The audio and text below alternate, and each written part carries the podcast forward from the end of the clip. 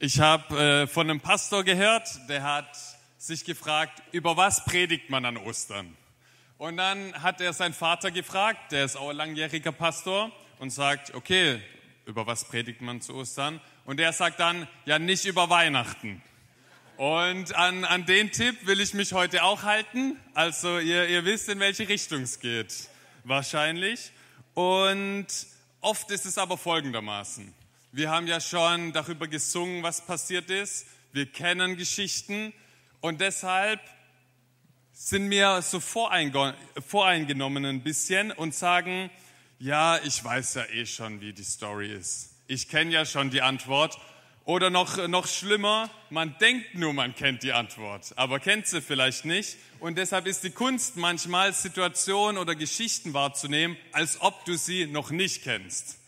Und dann kommen dann neue Ergebnisse raus oder ähm, neue Offenbarungen für dich, neue Erkenntnis. Und dazu will ich dich heute einladen. Und ich hatte selber sowas vor einem Jahr. Da habe ich ein Referat vorbereitet über den Zeitraum von dem Jahr 0 nach Christus bis zu 100 nach Christus, quasi über die ersten Christen und die, die erste Gemeinde. Und dann ist mir wirklich während der Vorbereitung und dem Referat ein Licht aufgegangen und ich dachte so, oha, weil gefühlt kannte ich ja die biblischen Geschichten schon, aber das wurde neu lebendig, weil ich dachte mir, das waren ja reale Menschen da. Das ist ja eine Situation, die, die da wirklich passiert ist. Kein Wunder haben die so eine Begeisterung, weil da gab es einen Jesus, den die gekannt haben, der gestorben ist, aber der wieder auferstanden ist und der so zum Greifen nah war. Kein Wunder waren die da so überzeugt von, von der Geschichte, weil oft ging es mir so mit biblischen Geschichten, die sind so im Kopf abgespeichert wie ein Roman oder ein Film oder vielleicht auch Geschichtsunterricht. Man sitzt so drin, aber es trifft einen gar nicht so wirklich. Wahrscheinlich, weil die emotionale Ebene fehlt oder, oder so irgendwie. Aber durch die Beschäftigung mit dem Referat ist mir wirklich neu bewusst geworden, hey, das hat was mit mir zu tun. Da ist was passiert, das hat wirklich Geschichte geschrieben. 2000 Jahre später reden wir noch darüber. Und es gibt Kirchen weltweit, die das feiern und darüber reden. Und deshalb lade ich euch wirklich ein, jetzt, ich werde es so ein bisschen euch mitnehmen in, in, die, in die Geschichte, da so drin zu sitzen wie im Kinderland, wo du es heute zum ersten Mal hörst. Amen. Und zwar Jesus er war der Celebrity seiner Zeit. Jeder kannte ihn, von alt bis jung. So, wir haben Beweise in der Bibel, als er nach Jerusalem reinkam, sogar die Kinder haben gerufen, Jesus, Sohn Davids. Also die kannten ihn. Wir haben die Politiker, die kannten ihn, hatten manchmal seltsame Meinungen zu der Zeit, wussten nicht genau, ist es Johannes, der wieder auferstanden ist oder wer ist es, aber sie wussten sein Name. Wir hatten die religiöse Oberschicht, die kannten ihn. Also jeder Mensch kannte ihn eigentlich. Wirklich jeder, selbst auf dem Land. Die Massen sind ihm, sind ihm nachgegangen. Und dann sammelt er ein Team um sich. Echte Menschen, reale Menschen mit realen Schicksalen. Nehmen wir Petrus zum Beispiel, einen Fischer, der da ist, der gerufen wird von Jesus. Und es heißt, komm, folge mir nach, lern von mir. Bitte? Soll ich meinen Job kündigen und dir nachfolgen oder wie? Ja, komm, lern von mir, sieh, was ich dir zu geben habe. Okay, aber Jesus, ich kann doch nur fischen. Ich werde dich zum Menschenfischer machen. Wir kennen die, wir kennen die Story und er, er lässt Sachen hinter sich zurück und folgt Jesus wirklich nach, ist mit ihm drei Jahre unterwegs. Und was haben sie gemacht? Gemeinsam gegessen.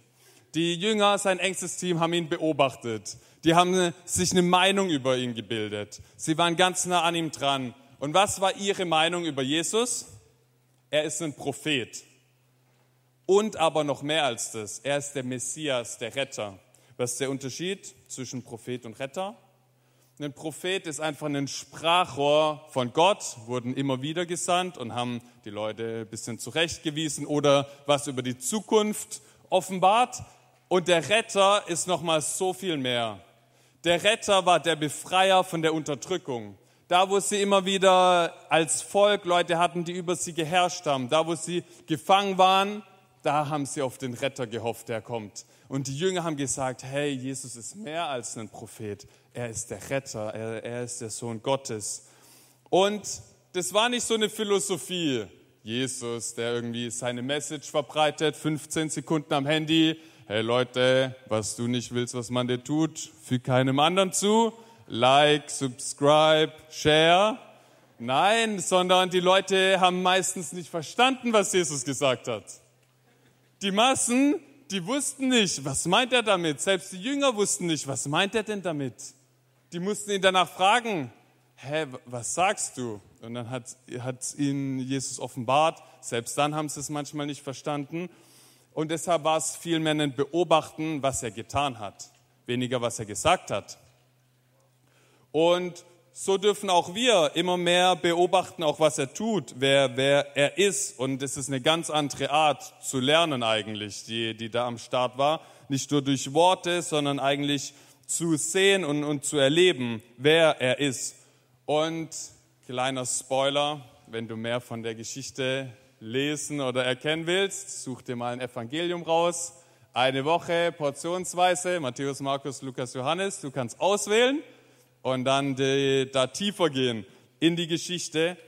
Und zum Höhepunkt, was wir berichtet bekommen, ist, er kommt nach Jerusalem. Und in Jerusalem war eine Atmosphäre, die war aufgeladen. Es war eine Atmosphäre der Feierlichkeit. Es war eine Erwartung, die auf Jesus war. Jetzt wird er ein Königreich aufbauen. Er wird mit seiner Herrschaft kommen, ein neues goldenes Zeitalter ein, einweihen hier. Und nach kurzer Menge eskaliert die, nach kurzer Zeit eskaliert die Menge. Sie jubeln ihm zu. Sie feiern, dass er nach Jerusalem kommt. Jesus wusste schon davor, oh Jerusalem, Jerusalem, das stimmt manchmal nicht so alles. Aber die Atmosphäre, die, die ist schnell um, umgeschlagen. Die religiösen Führer hatten schon öfter versucht, ihn umzubringen und so jetzt auch. Und warum? Sie haben gesagt, bald läuft das ganze Volk ihm wirklich nach. Und wir wissen nicht so recht, ob er echt ist. Sie sind nicht mehr bei uns. Und wir, wir kommen auf die Katastrophe dazu hin. Jesus wird geschnappt. Er wird gefoltert. Er wird gekreuzigt, ermordet, getötet. Er stirbt. Und wenn ich das so höre, es, es trifft mich oft nicht so. Ich, ich kann das so sagen und, und manchmal bewegt es mich gar nicht. Was mich bewegt ist, wenn ein Familienmitglied im Krankenhaus liegt oder so. Das merke ich. Aber jetzt überlegt mal, seine Mutter stande dort und hat, seinen Sohn, hat ihren Sohn gesehen, wie, wie das mit ihm passiert. Seine Brüder, Halbbrüder waren da dabei. Seine Jünger. Die Leute haben das alles mitbekommen. Könnt ihr euch ein bisschen vorstellen, was, was das für so einen Menschen heißt, wenn dein geliebter Sohnemann, wenn das mit ihm passiert und er keinen Fehler gemacht hat? Eine Katastrophe. Die Jünger, die von ihm gelehrt haben, drei Jahr, gelernt haben, drei Jahre mit ihm unterwegs waren, sie dachten nur, wir sind die Nächsten, die dran sind. Haben sich zusammengepfercht in, in den Raum und hatten Angst. Trifft es uns als nächstes? Was machen wir jetzt? Und die, die Erwartung in einem Moment zerplatzt. War es doch nur ein Prophet? Propheten wurden immer schon eigentlich getötet war Jesus nur, nur der Prophet, aber wir dachten doch, er ist der Retter, der, der Messias. Hat die Geschichte ein Ende? Die ganze Hoffnung zerstört bis zu dem Moment, wo jemand in dieses Setting, in den Raum reinrennt und sagt, er ist auferstanden. Nee, was redest du? Er ist auferstanden? Konnten sie nicht greifen? Hat niemand erwartet? konnte nicht sein. Und jemand wie Petrus, der drei Jahre, der, der noch länger ihn kannte, mit ihm unterwegs waren, wie würde er reagieren? Was würde er zu uns heute sagen? Er würde nicht so sagen, Jesus ist auferstanden, so wie wir, ich bin voll begeistert davon. Das war sein Ausdruck. Er würde sagen, versteht ihr nicht, Jesus lebt. Es ist mehr als ein bisschen Gänsehaut im Lobpreis zu haben, ich habe mit ihm gegessen, wir waren unterwegs wandern, wir haben gefischt, wir waren on the road, ich habe von ihm gelernt und er kommt ins Zimmer wieder rein nachdem er getötet wurde, ich sehe seine Wunden, er steht vor mir, er lebt. Das ist mehr als ein christliches Konzept, das wir uns irgendwie ausgedacht haben. Da stirbt jemand und steht wieder auf und jetzt ist es der Retter, sondern die Person Jesus Christus steht auf einmal wieder vor ihm. Petrus, ich verstehe seine Begeisterung dann, wenn, wenn man das so hautnah miterlebt. Und kein Wunder sind die bis ans Ende der Welt gegangen und haben das gesagt, weil es ist die verrückteste Story, die passiert ist. Dein bester Freund, er stirbt, aber auf einmal ist er wieder da. Er ist doch der Retter der Welt. Kein Wunder kann ich ihm vertrauen. Er hat es vorausgesagt und dann passiert es wirklich und er sendet mich aus und sagt, komm, bring das an alle Menschen. Kein Wunder kann ich ihm vertrauen und es weitergeben. Amen. Und das Coole ist, er hat es prophezeit ja im Voraus und seine Worte sind gültig. Und wir, ja, als christlicher Glaube ist es nicht einfach Philosophien oder Gedanken, die wir uns überlegt haben, sondern das ist ja keine Fabel oder, oder wie ein Gedicht, das man sich so, so mal überlegt, sondern das ist ja gegründet auf historische Tatsachen. Wir haben einen historisch gegründeten Glauben. Da ist äh, das nachprüfbar. Und deshalb hat es ja so Relevanz, dass die Leute gesagt haben, das Grab ist leer. Für uns ist heute, ja, das Grab ist leer. Welches Grab? Die wussten, welches Grab und konnten hingehen und schauen, da lag er noch, jetzt ist er nicht mehr da. Wo ist es? Wo ist der Leichnam? Wo ist Jesus? Was ist passiert? Und ich will wirklich, dass wir nicht die Chance verpassen, einfach nur zu denken, passt dieses Konzept in unser Leben rein oder ein bisschen oder nicht, sondern zu erkennen und zu wissen, so haben wir Jesus in unserem Leben, haben, sind wir diesem Jesus schon mal begegnet? Können wir seinen Worten selber trauen? Ist es die Wahrheit? Und ich will noch ein bisschen tiefer reingehen auf, auf die Spannung und, und was passiert ist, weil Jesus ist freitags gestorben, dann kam der Schabbat, ein Ruhetag für die Juden, feiern sie immer noch.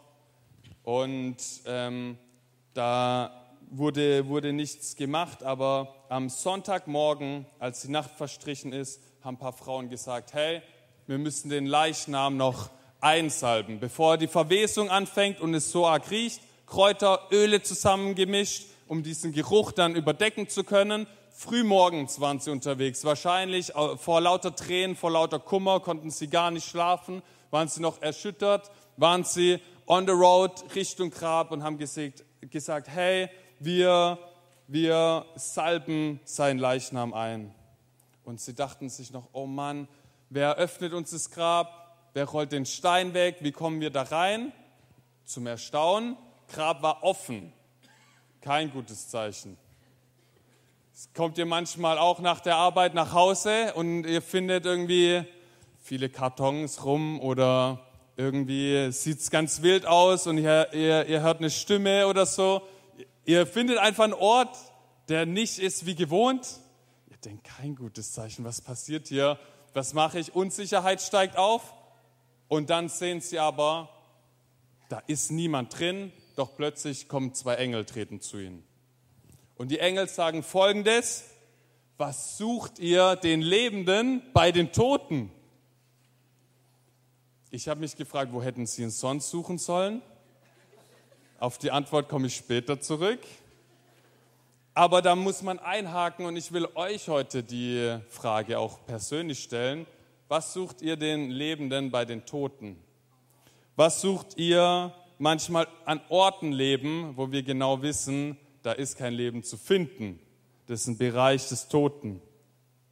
Und an Ostern feiern wir auch ja eigentlich lustig, das Fest der Suche ist es so. Was sucht ihr den Lebenden bei den Toten? Ab einem gewissen Alter sucht man nicht mehr, sondern versteckt nur noch Sachen. Das kennen hier wahrscheinlich die, die Mehrzahl. Aber dann ist ja dieses Spiel so folgendermaßen wärmer, wärmer, wärmer, kälter. Du suchst am falschen Ort, kälter, kälter, noch kälter, woanders. Und ich will heute mit der Predigt, dass es mehr so ist, hier ist Leben, noch mehr Leben. Such hier weiter, noch mehr Leben. Da ist der Lebende. Nicht, hey, du gehst in die falsche Richtung, Tod. wenn du noch einen Schritt machst, noch mehr Zerstörung. Du weißt es genau, noch mehr Zerstörung und Tod. Deshalb, was sucht ihr den Lebenden bei den Toten? Und irgendwie dachte ich, die Frage, die fasst auch so gut so unser Leben auf dieser Welt eigentlich zusammen. So unser Lebenswandel, die Höhen und Tiefen im Leben. Wir, wir kämpfen alle mit gewissen Schuldfragen, weil wir Dinge getan haben, die nicht mehr gut zu machen sind. Man müsste in der Zeit zurückgehen, das geht nicht. Da ist so eine Last, die wir teilweise haben. Es geht, man kann es nicht mehr verbessern. Es ist zu spät. Mit sowas kämpfen wir. Oder wir, wir haben Enttäuschungen oder auch Freuden im Leben. Einfach die, die Höhen und Tiefen. Und so, wir suchen aber Lebendigkeit. Wir kennen doch alle das Gefühl, wenn wir unseren Platz gefunden haben, wo wir richtig auf, aufgehen können, wo wir wachsen, genug herausgefordert sind, Freude haben, gut irgendwie was einbringen können, da merken wir, da ist Leben, da bin ich richtig, ich habe meinen Platz gefunden. Aber da sind wir doch immer wieder auf der Suche durch Veränderungen, wo ist mein neuer Platz, wo ist das Leben, wo ist der Lebende. Und heute an dich eben die Frage, was suchst du? Oder suchst du noch? Oder hast du schon was gefunden? Wir Christen würden ja fragen, wurdest du schon gefunden? Amen. Von dem Lebenden. Und deshalb die, die Frauen mit ihren Erwartungen, sie wurden nicht enttäuscht, sondern die Erwartungen, sie wurden einfach überrascht. Jesus lebt. Ihnen wurde natürlich nicht geglaubt. Sie kamen zurück. Das Team dachte, die hatten zu wenig Schlaf oder Kummer. Und jetzt kommen sie auf so eine Antwort. Aber Jesus ist der Lebende. Er ist doch der Messias. Er ist die Hoffnung für, für Israel und er hat den Tod durchbrochen. Aber was heißt es? Was heißt es? Er bringt eine neue Herrschaft, wie eine neue Welt, die in diese Welt hineinkommt. Damals haben schon alle an die Auferstehung geglaubt. Die Auferstehung, wenn Jesus bzw. Gott eine neue Welt gemacht hat. Und dann werden alle neu auferstehen, einen neuen Körper kriegen, quasi was wir als Himmel denken. Das war ja im Mindset drin, aber jetzt ist die Auferstehung auf einmal real, bevor dieser Himmel da ist. Was heißt es? Das heißt, Jesus bringt schon den Himmel, bringt schon das Königreich, macht es schon möglich, was eigentlich erst eine Hoffnung in der Ewigkeit ist. Was ist die Hoffnung in Ewigkeit? Friede, kein Krieg mehr, keine Krankheit mehr, Gesundheit, Freude. Es heißt, keine Träne mehr wird vergossen. Und das alles jetzt schon zum Greifen da. Und das ist die Hoffnung, die, die wir feiern. Das ist die Hoffnung, dass wir dort sein können obwohl wir Fehler gemacht haben, obwohl da Sünde und Trennung ist. Das ist jetzt schon die Hoffnung, die, die wir ja haben. Das klassische Beispiel, davon haben wir ja heute auch gehört. Es sind ja zum Beispiel die Heilungen, die Jesus getan haben, die das schon geoffenbart haben, weil jeder Blinde dachte, irgendwann werde ich sehen können. In der zukünftigen Welt plötzlich öffnet Jesus seine Augen.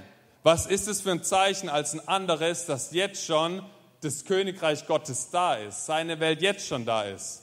Und so kann man das auf die verschiedensten Bereiche in unserem Leben übertragen, weil der Tod besiegt ist, die Macht der Sünde gebrochen ist. Und ich will ein Beispiel da noch geben und dann landen wir die Predigt. Und zwar, das ist die, das Beispiel mit Sünde und Schuld, die wir haben. Wie können wir zu einem gerechten Gott kommen? Das ist ja das, was wir feiern. Das ist, was wir heute schon besungen haben. Jetzt können wir ewiges Leben haben. Was sagt die Auferstehung? Warum wurde das durch die Auferstehung möglich? In der Bibel heißt es, dass der Schuldschein ans Kreuz genagelt wurde, als Jesus gestorben ist. Wie kann man das verstehen? Wenn man wenn du dir die Sachen in deinem Leben vor Augen hältst, die du gerne rückgängig machen würdest, wo du das Auto an die Wand gefahren hast, so gesprochen, wo du wirklich gesündigt hast, über Übertretung hattest, weißt, das trennt dich brutal von Gott. Das ist wie wenn du das alles mal zusammenschreibst auf einen Zettel. Ich weiß nicht, wie lang deine Liste ist, aber wir haben einen langen Raum, also je nachdem. Die Liste ist lang. Wir haben alle Sachen, mit denen wir, mit denen wir zu kämpfen haben. Und die Bibel sagt, das wurde mit Jesus ans Kreuz geschlagen. Heißt, da ist Freispruch jetzt da. Und das ist Vergebung, die ist einfach nur zu empfangen und es ist schwer zu verstehen, weil wir wollen ja auch immer was verbessern und für unsere Fehler gerade stehen. Und darum geht es auch. Aber da ist Vergebung vor Gott da. Da ist Wiederherstellung da, wo wir uns voller Scham nicht mehr getraut haben, ihn anzuschauen. Ich kann doch gar nicht zu Gott kommen, warum soll ich beten können oder so. Da ist das jetzt wieder ermöglicht worden. Da ist Vergebung für dich da. Und das verbindet die Bibel ganz stark mit dem Kreuz und dem leeren Grab. Das alte Leben, das ganze sündige Leben, die ganze Schuld, die wird begraben mit Jesus. Und dann kommt zur Auferstehung ein neues Leben, eine neue Freiheit. Könnt ihr euch vorstellen, du kriegst ein richtig fettes Strafticket, einen Zettel und jemand kommt und zahlt den für dich rettet dich aus Schulden. Was für eine Freiheit und Erleichterung da reinkommen kann. Der christliche Glaube sagt, jetzt lebt diese Freiheit aus. Leb jetzt in dieser Freiheit weiter. Verkündige diese Freiheit weiter. Und das findet ja auch Ausdruck in der Taufe, die wir erst gefeiert haben. Das ganze Alte, der ganze Schmutz darf einfach begraben werden. Und die Bibel sagt, eine neue Kreatur durch Glauben wird jetzt entstehen. Christus wird immer mehr geformt. Er als Vorbild, das dürfen wir immer mehr ausleben. Und vielleicht stehen wir kurz gemeinsam auf, weil ich will jetzt so einen Gebetsmoment machen, wo jeder einfach kurz rein reflektieren kann. Für sich. Und ich habe so ein paar Fragen vorbereitet. Und davor will ich noch auflösen, wo hätten die Frauen suchen sollen was sucht ihr den Lebenden bei den Toten? Und die Engel sagen, erinnert ihr euch denn nicht, was Jesus gesagt hat? Er hat es doch verheißen. Aber wie oft ist es so? Wir kriegen Verheißung, wir haben einen Gedanken, wir verstehen was, wir sehen was, aber im Leben durch den Trubel geht es verloren. Und wir sind überwältigt von dem oder von der Herausforderung, die, die uns entgegensteht. Und Jesus hat uns Verheißungen gegeben und dort hätten sie ihn suchen sollen. Suchen können, finden können. Haben sie ihn ja dann auch, aber. Und so will ich dich als erstes fragen, wann hast du dir das letzte Mal vergegenwärtigt, was Jesus schon für dich gemacht hat? Was er dir schon verheißen hat? Was du schon von ihm erkannt hast? Wann hast du dir das das letzte Mal in Erinnerung gerufen? Dass du nicht die Verheißung vergisst, sondern präsent hast. So ein Erlebnis, was, was du vielleicht mit ihm hattest. Und die zweite Frage ist, wann holst du dir überhaupt die Verheißungen? Wann hörst du auf sein Wort oder auf das, was er zu sagen hat? Aber vielleicht bist du auch, gar, auch hier und sagst, ich suche eigentlich gar nicht. Ich bin nicht mal auf der Suche. Vielleicht ist ein Startpunkt da, wie dein Herz zu öffnen und heute zu sagen, ich will mich auf die Suche begeben, um auch zu sagen, irgendwann finde ich den Lebenden. Wer sucht, der findet, sagt die Bibel. Das ist eine Verheißung von ihm. Oder du bist heute da und sagst, ich will diesen Lebenden, diesen Jesus einladen in meinem Leben und erleben, was er mit dem Kreuz und mit der Auferstehung mit seiner Tat gemacht hat. Und da will ich reinbeten und vielleicht schließen wir kurz die Augen und ihr könnt euch reflektieren, in euch gehen, das, das überlegen, was, was euch betrifft, was ihr machen könnt. Aber ich will auch in die Runde fragen, ob es jemand gibt und mit den Personen würde ich dann gerne jetzt einfach gemeinsam laut beten, ob es jemand gibt, der sagt, ich will Jesus in mein Leben einladen. Ich will das Geschenk der Vergebung empfangen ich habe das verstanden, was er für mich getan hat, wer er ist. Und wenn du das bist und heute da bist, dann kannst du mir ein kurzes Handzeichen geben. Dann weiß ich, mit wem ich beten kann und kann laut jetzt für dich beten. Danke, ich sehe deine Hand. Gibt es noch jemand?